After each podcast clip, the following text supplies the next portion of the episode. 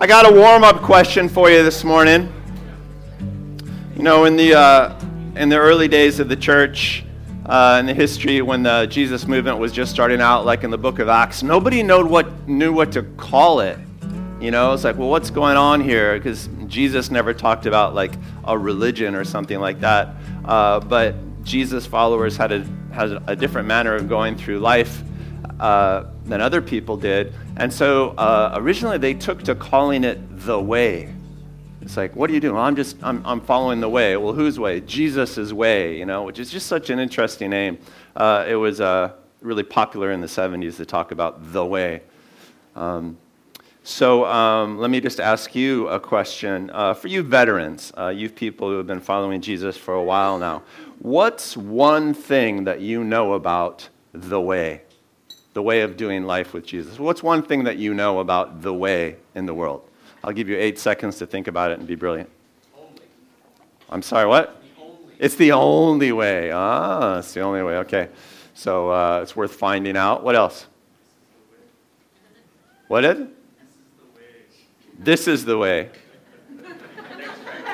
yeah, yeah, you know, he's actually quoting scripture.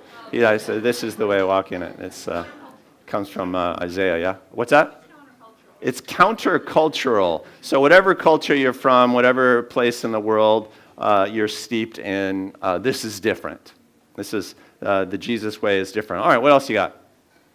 He is the way. He is the way. There's a good Christian answer. And He is. Truth, the life. I'm, I'm just, who, who is He? Okay, I just, I just, just all right, yeah, just just in case. I'm going to fill in the blanks there. What you got, John? It's not easy, but it's worth it. The, the way isn't easy. Uh, it's interesting because there's a corollary there. If your life is too easy, you're probably in trouble. yeah. All right. Oh, it's Albert. It's, it's based on faith, not, not proof. You might get some evidences, but you're always you're going to feel like you have to take leaps of faith if you're going to walk this path. That's interesting. You guys are brilliant. All right, couple more. It must be continually practiced. So that, that's interesting. Like you can unpack that statement a lot. Uh, I think the, the real powerful word there is continually, right? Um, that you have to stick with it daily.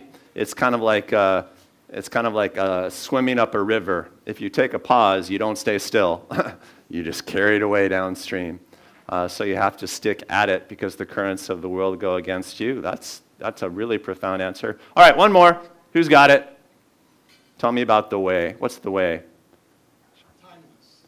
It's timeless. Oh, that's interesting. That's interesting. So, in the same way, it's countercultural. It's, it's permanent, any time, any era, and uh, gonna last forever. There, uh, as the Old Testament prophet says, there's no shadow of turning in God. There is no changing in Him uh, same yesterday, today, and forever. So something that you can count on going forward at the very least. All right, the way. Uh, one of the things that I've learned to appreciate about the way is that in all areas of life, there's usually a little way in them. You know, like whatever you're doing, uh, you can kind of, you know, look at the what would Jesus do bracelet, right? It sort of, it informs uh, just a, a bunch of different areas of life well, because the world informs a lot of different areas of your life, and culture informs a lot of different areas of your life. And if you're going to be otherworldly and countercultural, then the way has to inform a lot of different areas uh, of your life. We're in this sermon series uh, called, um, not poetically, uh, There is a God and His Ways Are Smart. Uh, we've looked at reasons to believe in God over the last few weeks, and I think, you know, we've done uh, a decent job on that, sort of to get you uh, confident in faith and confident in the answers that are inherent in, in, in following God and following uh, after Jesus. And part of this series is that uh, we want to go through uh, his ways. We want to take a look at the big moral questions, or you know, the big controversial questions in culture, and just kind of look at them in light of the way if God's ways are smart, what's something smart that God says about this? What's something smart that God says uh, about that? Uh, and I wanted to kick that off uh, today by talking about what God says about um, money or our money matters uh, because money is one of those things that we all deal with, whether we have a lot of it or very little of it. And, uh, and most of us at this point know that money can be uh, dangerous. Everybody quotes that phrase from the Bible money is the root of all evil. Actually, it's uh, the desire of money is the root of all evil. But even the non believers know that one. Money can get screwy on you really fast, uh, whether you're rich or poor. Money kills you via anxiety. And what I'm really talking about, what we appreciate, is that money kills your soul, right? It chokes the spiritual life out of you uh, through anxiety or worry. Um, I think uh, money conditions some of the other things that condition us. Like money really uh, conditions our political conversation, our cultural conversations. All politics and all cultures uh, have money matters interwoven in them. Uh, and, uh, and that just sort of amplifies the controversies and the dangers uh, in my opinion, and money often characterizes our relationships, the way we relate to people, who we'll relate to, uh, who we won't in some instances. And your money story counts for a lot in your life of faith, which is to say, if you're going to live by faith, as Albert pointed out, one of the ways in which you will be exercising faith, continually practicing faith, um, is, um, is in the area of, of money. Um, and some of you have a choice in that regard, and some of you not so much. Some of you have to practice faith uh, in, in your money life. Um, I, uh, I started out in life a, a, little bit rough. Um, and I, I, feel like uh, as a result, I always had an interesting relationship with money. Um, I share bits and pieces of this story frequently, so some of you know it, but um, I was born to uh, uh, sort of hippie parents um, during uh, the very late 60s, and um, their marriage lasted about two weeks after I was born, and it was my mom that took off. They were sort of steeped in the drug culture and stuff. And uh, that started uh, a, a, chain of events that ended in a weird custody battle. My mother won custody, even though I uh, had never spent any time with her. And my dad had to kidnap me, essentially, uh, and we ran around the country uh, for a bunch of years, most of my uh, childhood uh, hiding from the cops and living under assumed names and uh, sort of living on the margin of societies where my father couldn't use an, uh, his ID and, and just lots of miracle stories about how we scraped by, had enough food, and most of the time had a place to live. Um, and God provided, even though um, my family was not, uh, was not church going, uh, was not uh, believing uh, at that time. I had some Christian babysitters along the way uh, that took me in and gave me shelter for a while, which is how I, I came uh, to the Lord when I was really tiny. These Christian babysitters who were just good people who decided to help out a family in, in need. Uh, in, in, big trouble. And they ended up just being hugely, hugely influential in my life. Those babysitters are the reason, uh, indirectly, that you are all here this morning because uh, if they had not taken me in, uh, Blue Water wouldn't exist. Um, you're like, yeah, well. Um, but some of us think that's a big deal. You never know. Babysitting is what I'm saying, people. That's what I'm saying. Yeah, powerful, powerful stuff. Um, so anyway, so uh, you know, eventually my family got to be uh, at least you know like working class, a little uh, better off. I went away to college, and the deal um, in my family was that, you know, once you left home, man, you left home. For my 18th birthday, I got a little uh, suitcase. and that was it. it was like, oh, you're off, you're going to college. I went to a pretty big college, fairly elite college, actually. And I remember showing up uh, my first day on campus. You had to, back in those days, you actually had to go in person to pay your bill, and you had to write this thing called a check. Look it up on, online, kids. Uh, so I remember going to the office of, of the bursar, the registrar, and writing a check. Uh, and I forget what the check was for. It was like for $2,400 or something. Um, I had gotten a financial aid package based on my family's income, but my family was not supporting me. Um, uh, but it wasn't as much as it, as it should have been, but still, you know, it was like $2,400. And I had $600 in my bank account at the time. And I remember writing the check, putting it down, and said, I'm going to college, dang it, somehow. Uh, and then uh, uh, I tithed the money that I had.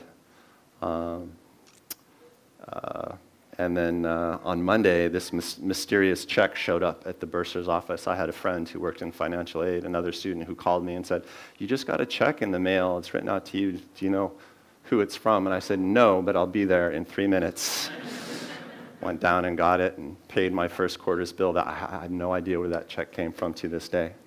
Um, and so on and so forth. That's kind of how I got through college. And this was the Lord just kind of I mean, there was no way I would have walked my path through life without that sort of faith. But when you have nothing, sometimes faith is easier, right? You just kind of, you just kind of keep going.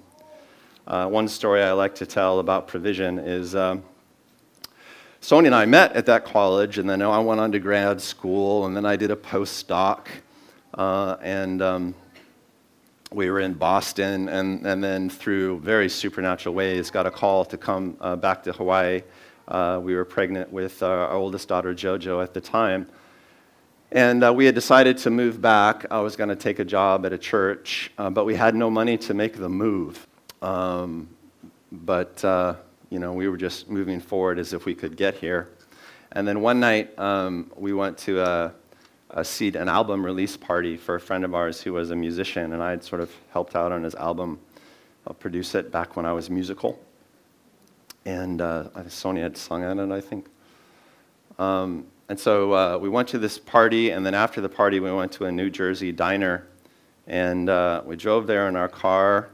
And I remember Sonia and JoJo and her belly had just stepped away from the passenger side door when this Greek guy uh, in the neighborhood, he was this 92 year old Greek man. I don't know why I remember that he was Greek, but he was. He came screaming across the parking lot. He had mistaken at age 92 his accelerator for his brake. And just like high speed, just bash right into the passenger door. And Sonia had just stepped away from it. Out of the corner of my eye, I saw him coming. And in the back of the car, we had my dog Rocky, who went with us everywhere in the hatchback. And I remember diving in the car and, and uh, curling my body around Rocky, because I'm a good Christian that way. and uh, the only injury was that I got a little, I had uh, gashed my eyebrow, but it was no big deal. And Rocky was fine. and JoJo was fine. Um, but anyway, the insurance company totaled our car, and that's how we got to Hawaii. Uh, and this, uh, this church would not exist probably without that 92 year old Greek man smashing into our car. Um, and then when we got to Hawaii, we didn't have a car for a while, but eventually um, somebody gave us a car. I think, I think we were gifted two cars eventually. Anyway, life is like that. You know, it's like you walk the path, uh, you find the way and walk in it, uh, as Craig was quoting, and the Lord provides. Do you all know that? Right? Do you know that? Because if you know it, you still have to walk it, and you have to walk it continually, and you have to practice it. And, and that's really how you get money freedom uh, in this world, and that's Jesus' goal for us and if you are a veteran Jesus follower, you probably have some experiences like this. You probably know about this. But I would like to read today what is probably Jesus' most famous teaching on money. And then we'll talk a little bit about being money free and, and having a healthy money culture because the reason we're doing this sermon series, as I have explained in previous weeks, is that I've just seen so many hundreds of Christians taken out by the recent crises in our society you know, the shutdown crises and how that just took people out of churches. Church population in America has gone down like by almost half since the COVID shutdowns began. Um, churches are just devastated. And during that time, we also had political upheavals, right? All this political controversy, some of it related to money, a lot of it related to justice, which has to do with money, right? Um, and we had all of these, you know, these cultural, moral controversies. And you know, Christians are just getting killed left and right, by which I mean they're getting soul killed left and right. Uh, and if you are going to make it, and if you are going to be a vessel of salvation for others who need to make it, then you got to get money right.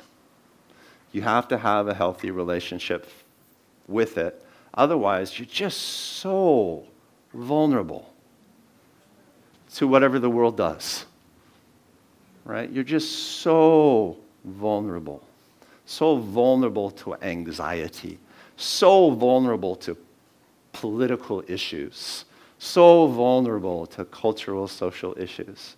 And so I want you to have a healthy money culture so that you make it. And then if we have a healthy money culture, if we are a place of provision and freedom as we should be, then people who walk in to our community from whatever direction, then they're likely to make it as well. Is money really that dangerous, though? You know, is it really that deadly? Well, here's what Jesus said in the Sermon on the Mount, which is his most famous teaching. This is a teaching that he gives sort of toward the beginning of his ministry, and it is probably, no, probably, it is definitely, without a doubt, the most famous and influential moral teaching in human history. There is, there's no second place, you know. Uh, this, is, this is just the teaching uh, of all teachings. And uh, it's in Matthew uh, 5, 6, and 7, is at least the fullest version of it. It appears in other Gospels as well in more uh, limited fashion. But I'm going to read Matthew 6, uh, verses 24 through 34, and this is Jesus teaching on money. Uh, he teaches on money elsewhere in the chapter, but this is the most famous bit. No one can serve two masters. Either he will hate the one and love the other, or he will be devoted to the one and despise the other. You cannot serve both God and money. Period. Therefore, I tell you, do not worry about your life, what you will eat or drink, or about your body. What he's doing here is he's telling you how not to serve money. Right? Don't worry uh, about your life, what you will eat or drink, or about your body, what you will wear. Is not life more important than food, and the body more important than clothes? Look at the birds of the air. They do not sow or reap or store away in barns, and let your heavenly Father feeds them. It's such a lovely, prosaic teaching that the whole world knows this teaching, right? The whole world knows it. Consider the lilies of the field. Everybody knows this. Look at the birds of the air. They do not sow or reap or store away in barns, that your heavenly Father feeds them. Are you not much more valuable than they? Who of you, by worrying, can add a single hour to his life? And why do you worry about your clothes? See how the lilies of the field grow. They do not labor or spin. Yet I tell you, not even Solomon in all his splendor was dressed like one of these. And that is how God clothes the grass of the field, which is here today and tomorrow is thrown into the fire. Will he not much more clothe you? O you of little faith. He diagnoses it as a faith problem. So do not worry, he says yet again. Do not worry, saying, What shall we eat, or what shall we drink, or what shall we wear, or how shall we pay rent, or what shall we drive? For the pagans run after all these things. Uh, that's a word that means the unbelievers run after all these things. And your heavenly Father knows that you need them. Another famous line here. But seek first his kingdom and his righteousness, and all these things will be given you as well. First things first. Therefore, do not worry about tomorrow, for tomorrow will worry about itself each day is enough trouble of its own. So there's a lot there. You could probably turn that into, you know, five or six different teachings if you were to seize on one or two verses at a time. But here are some observations that I have about this fam- uh, very famous passage, and I offer them to you today in the spirit of creating money freedom and a healthy money culture. Number one, it freaks me out that God boils it all down to God versus money that Jesus boils it all down to God versus money. No one can serve two masters. Either he will hate the one and love the other, or he'll be devoted to the one and despise the other. You cannot serve both God and what should he say there? He should say, this is what he should say. He should say, you cannot serve both God and sin. Or you cannot serve both God and Satan. That would make a little bit of sense. Or maybe, if you're going to get really radical, you cannot serve both God and the world. You could understand him saying that. But he says none of those things. when it comes to defining the main opposition in life, Jesus says you can't serve both God and money, which is a little bit surprising that he should tell us that money is really kind of the main opposer uh, to God, right? You cannot serve both God and money. And then he goes on to do it. I, I'm a Bible geek, so I actually counted this. He talks about money issues more than any other issue in all of the Gospels. Uh, I counted. He teaches about love 15 times, 1 5. He teaches about money and money matters 62 times. So, by a margin of 4 to 1, he teaches about money more than love. Does that mean that money is more important than love? No. What it means is this money is how the world gets us more often than not. Money is how the world gets us more often than not. Money makes the world go round. I think most human beings are money sick, but they don't realize it. I think most people make money Lord in their lives without even realizing that they're making money Lord in their lives. For instance, you could be a really dedicated Christian, you could have a fruitful ministry in a community, but if your boss gives you a job transfer and a raise, that means you need to move away to the mainland or something like that. Most people wouldn't even think twice because it is responsible to take the pay raise, right? Right? You live where you live, many, many of us because of the job that you have, because that's how you pay your bills. Now, is that a necessity? Or is that making money in charge? Right? How in charge is money in your life? And, you know, I'm making simple of what is often a complicated situation. But I think that money has a grip on the shape of our lives and most of us wouldn't even question it. We kind of regret it and we kind of shrug, but it's like, yeah, well, that's the way that it is. But Jesus is so radical. He's like, don't even worry about how you're going to have money for food. Is that a responsible teaching? Is that what you teach your kids? Is that what you want your babysitters teaching your kids? Because there's some radical people in the room. I'm going to babysit your kid. Uh, so that's hugely challenging, right? Should money really shape your life to the degree that it does? And you know, and you guys are sort of spiritually mature relative to the average world population, but you know, it's clear that around the world, most people do let money shape their lives, whether they're rich or whether they're poor. Mostly, what Jesus says about money is, "Don't worry about it. Don't worry about it." Uh, which is all well and good for him because he was a beggar traveling around the countryside with nothing. Wait a minute, that doesn't make any sense.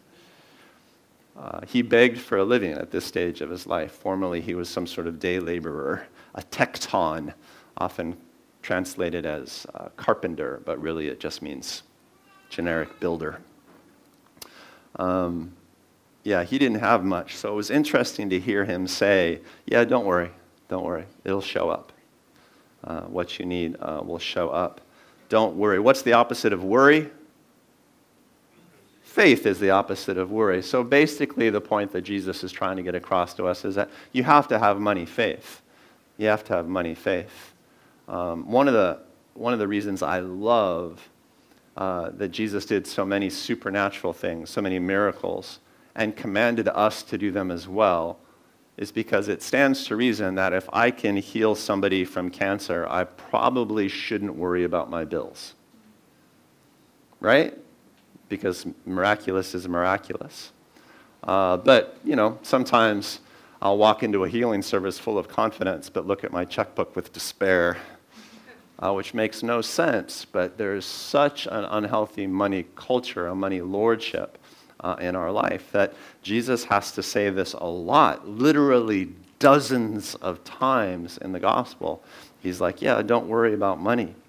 And then he gives a, a corollary to it. Uh, he says, uh, Prioritize kingdom stuff today rather than prioritizing money security for tomorrow.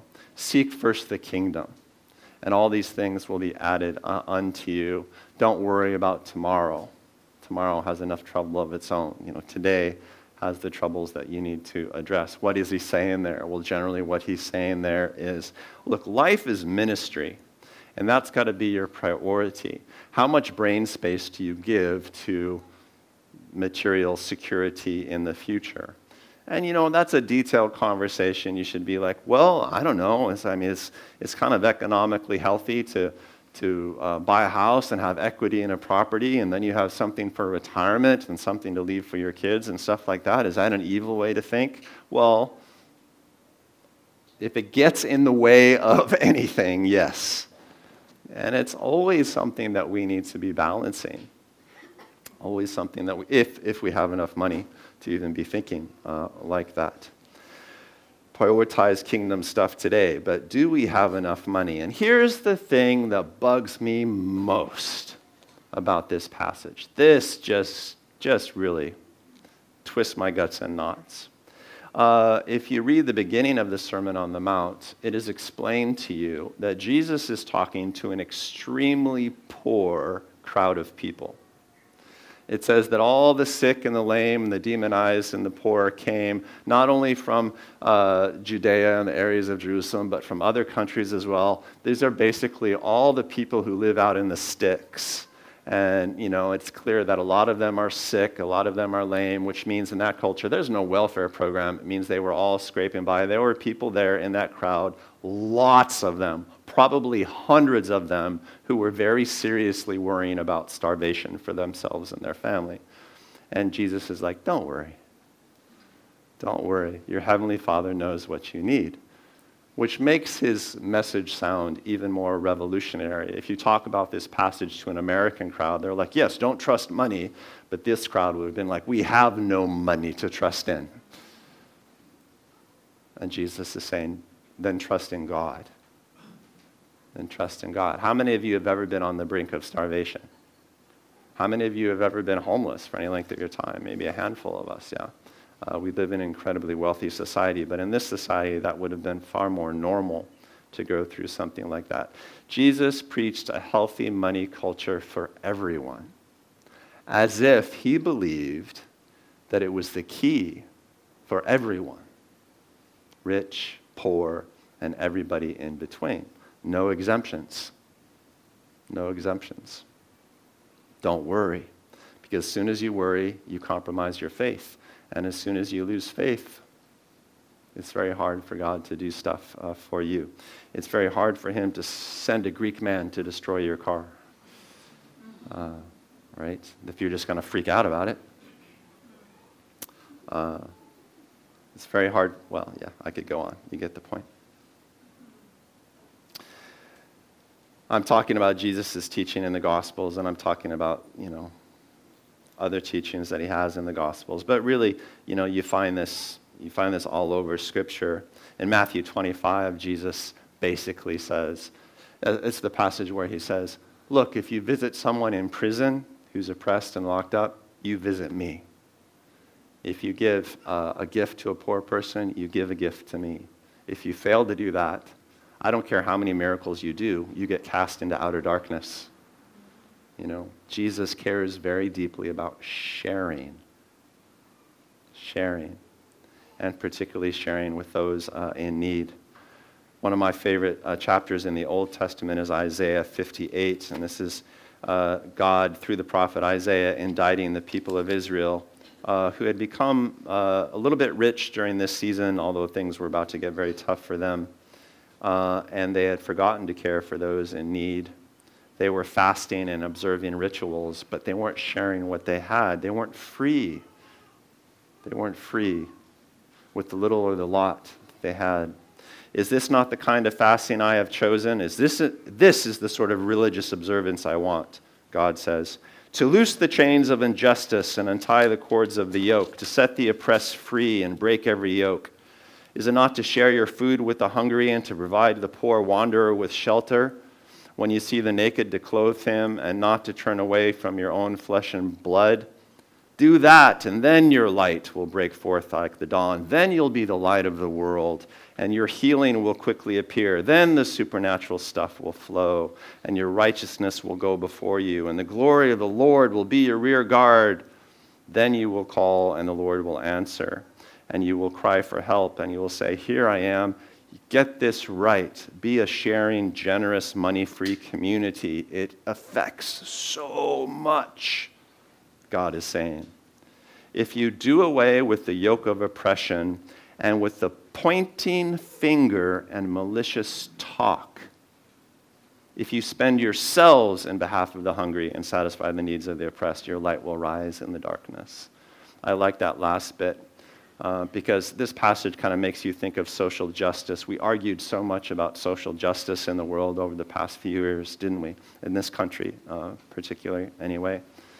And God is saying, yes, care about providing for the poor, care about providing with the oppressed. But if you just point your finger at one another and talk maliciously and angrily, then it ain't going to work. And what grieved me most about this season that we've been in the past few years is that there was a lot of finger pointing. There was a huge amount of judgment. And if your compassion for the poor makes you a judgmental person, shut up. That is entirely non Christian. Entirely non Christian. And incredibly harmful and deathly and it has ended up killing a lot of souls. And God points this out. Don't do that, man. There's no grace in it. And isn't sharing about grace and generosity? Right?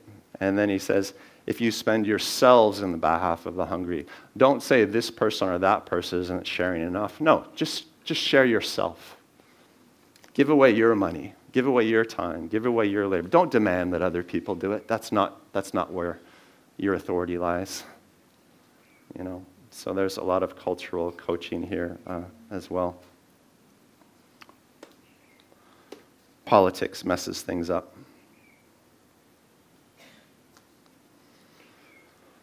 Um,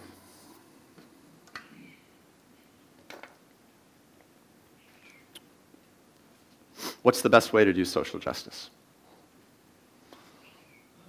Free markets?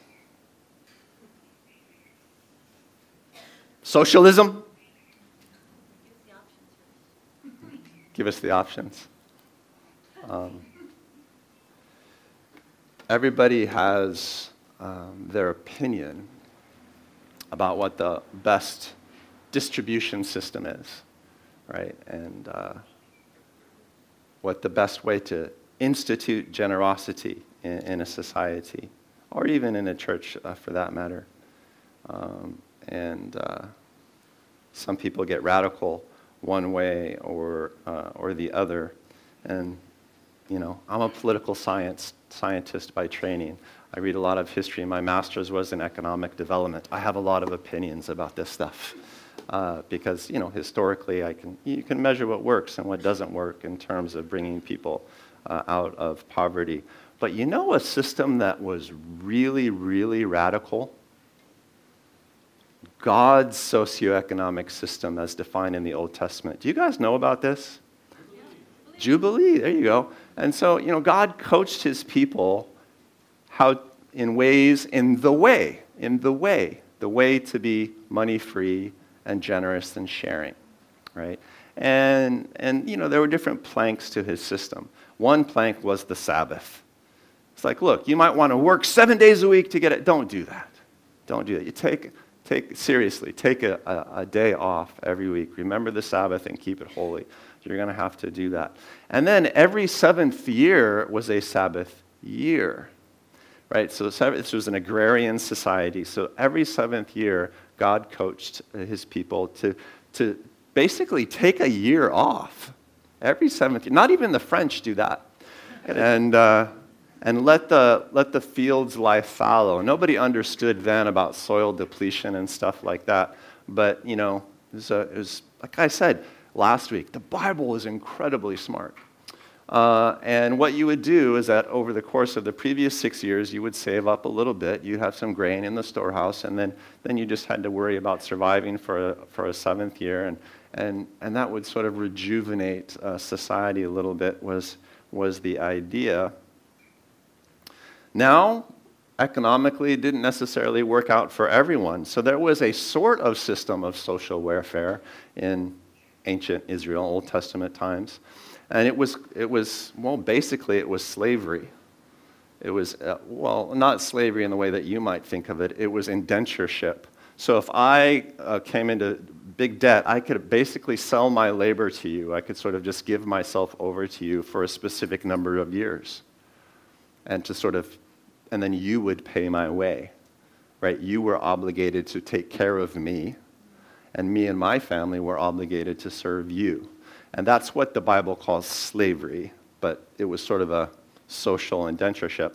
And then at the end of a certain specified number of year, you'd be like, okay, that was enough. Although on occasion, if I liked you so much that I just wanted to keep serving you and your clan, then there was a ceremony for me to become part of it. So it was an interesting sort of slavery. It was really based on social uh, relationships and obligations, but it was so that everybody got taken care of. And there were specific laws like that for widows and children, like, you know, the closest kin would be obligated to marry that woman, a widow, into their family and stuff like that. But it was all kind of based on sharing and, well, ownership in a way, in a way. But every 50th year, all of those indentureships were canceled. That was the year of Jubilee that you heard some people shout out. In the year of Jubilee, all debts, all remaining debts were completely canceled. Everything was written off. If you had taken somebody's land because they got into debt with you, you would give them back their land. You would restore everything to, their, to the, the former clanship ownership, which you could do in an agrarian society. It would be a little harder for us today to pull something like that. Do you like that economic system? How many of you would do that? Would you, would you go for that? People are like, well, credit card debt versus car ownership. Um, yeah, it was a system of reset. It was, it was a combination of grim reality, debted indenture, but grace, right? Regular reset and generosity. You know that the Israelites never once did a year of Jubilee. Never once. And it was for that reason and their inability to keep the Sabbath that God judged them and sent them into exile. That was God's stated reason uh, for the trouble that they had in Babylon and stuff like that. So, all sorts of radical systems. My favorite Old Testament practice for generosity was the practice called gleanings. Do you guys know this? So, if you had land, and you would harvest your fields once a year, sometimes twice a year, depending on your crop.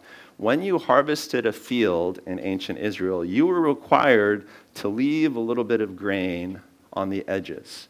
You weren't allowed to harvest your whole field. And then what would happen is that people who had fallen on hard times would come into your field and they would harvest the edges. You were always leaving a little margin for the poor you were always leaving a margin for sharing in your life. And I just think that's such a great practice for us Christians. Always have a margin of sharing in your life if you have enough. No, always, continually practice, as we heard earlier. Even if you don't have enough, you have to share what you have. Jesus made that very clear in the miracle story of the loaves and fishes. Because in the kingdom of heaven, whatever you have ends up being enough, even if God has to multiply things supernaturally. Always have a margin for sharing in your life. I just wanted to share those encouragements today. I've given no fancy teachings, but just to make clear that, uh, that money is how the world usually gets us. And it happens so well that we usually don't even recognize when it's working that way. That's how much saturation money culture has in our existence. And so, if you are going to live free of money anxiety, free of money influence, you have to be a true radical.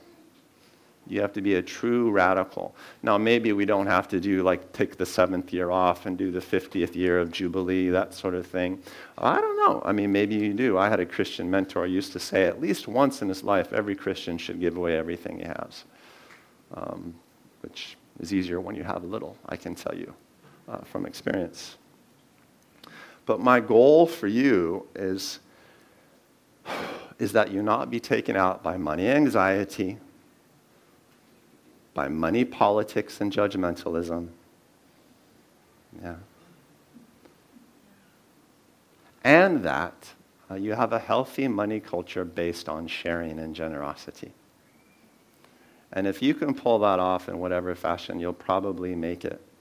And if we can pull that off, if we at Blue Water Mission live free of money fear, if we manage to stay fear of the political judgmentalism that is coming in the next political season, you think the last one was bad, people. This upcoming one is going to be a trendsetter, off the charts.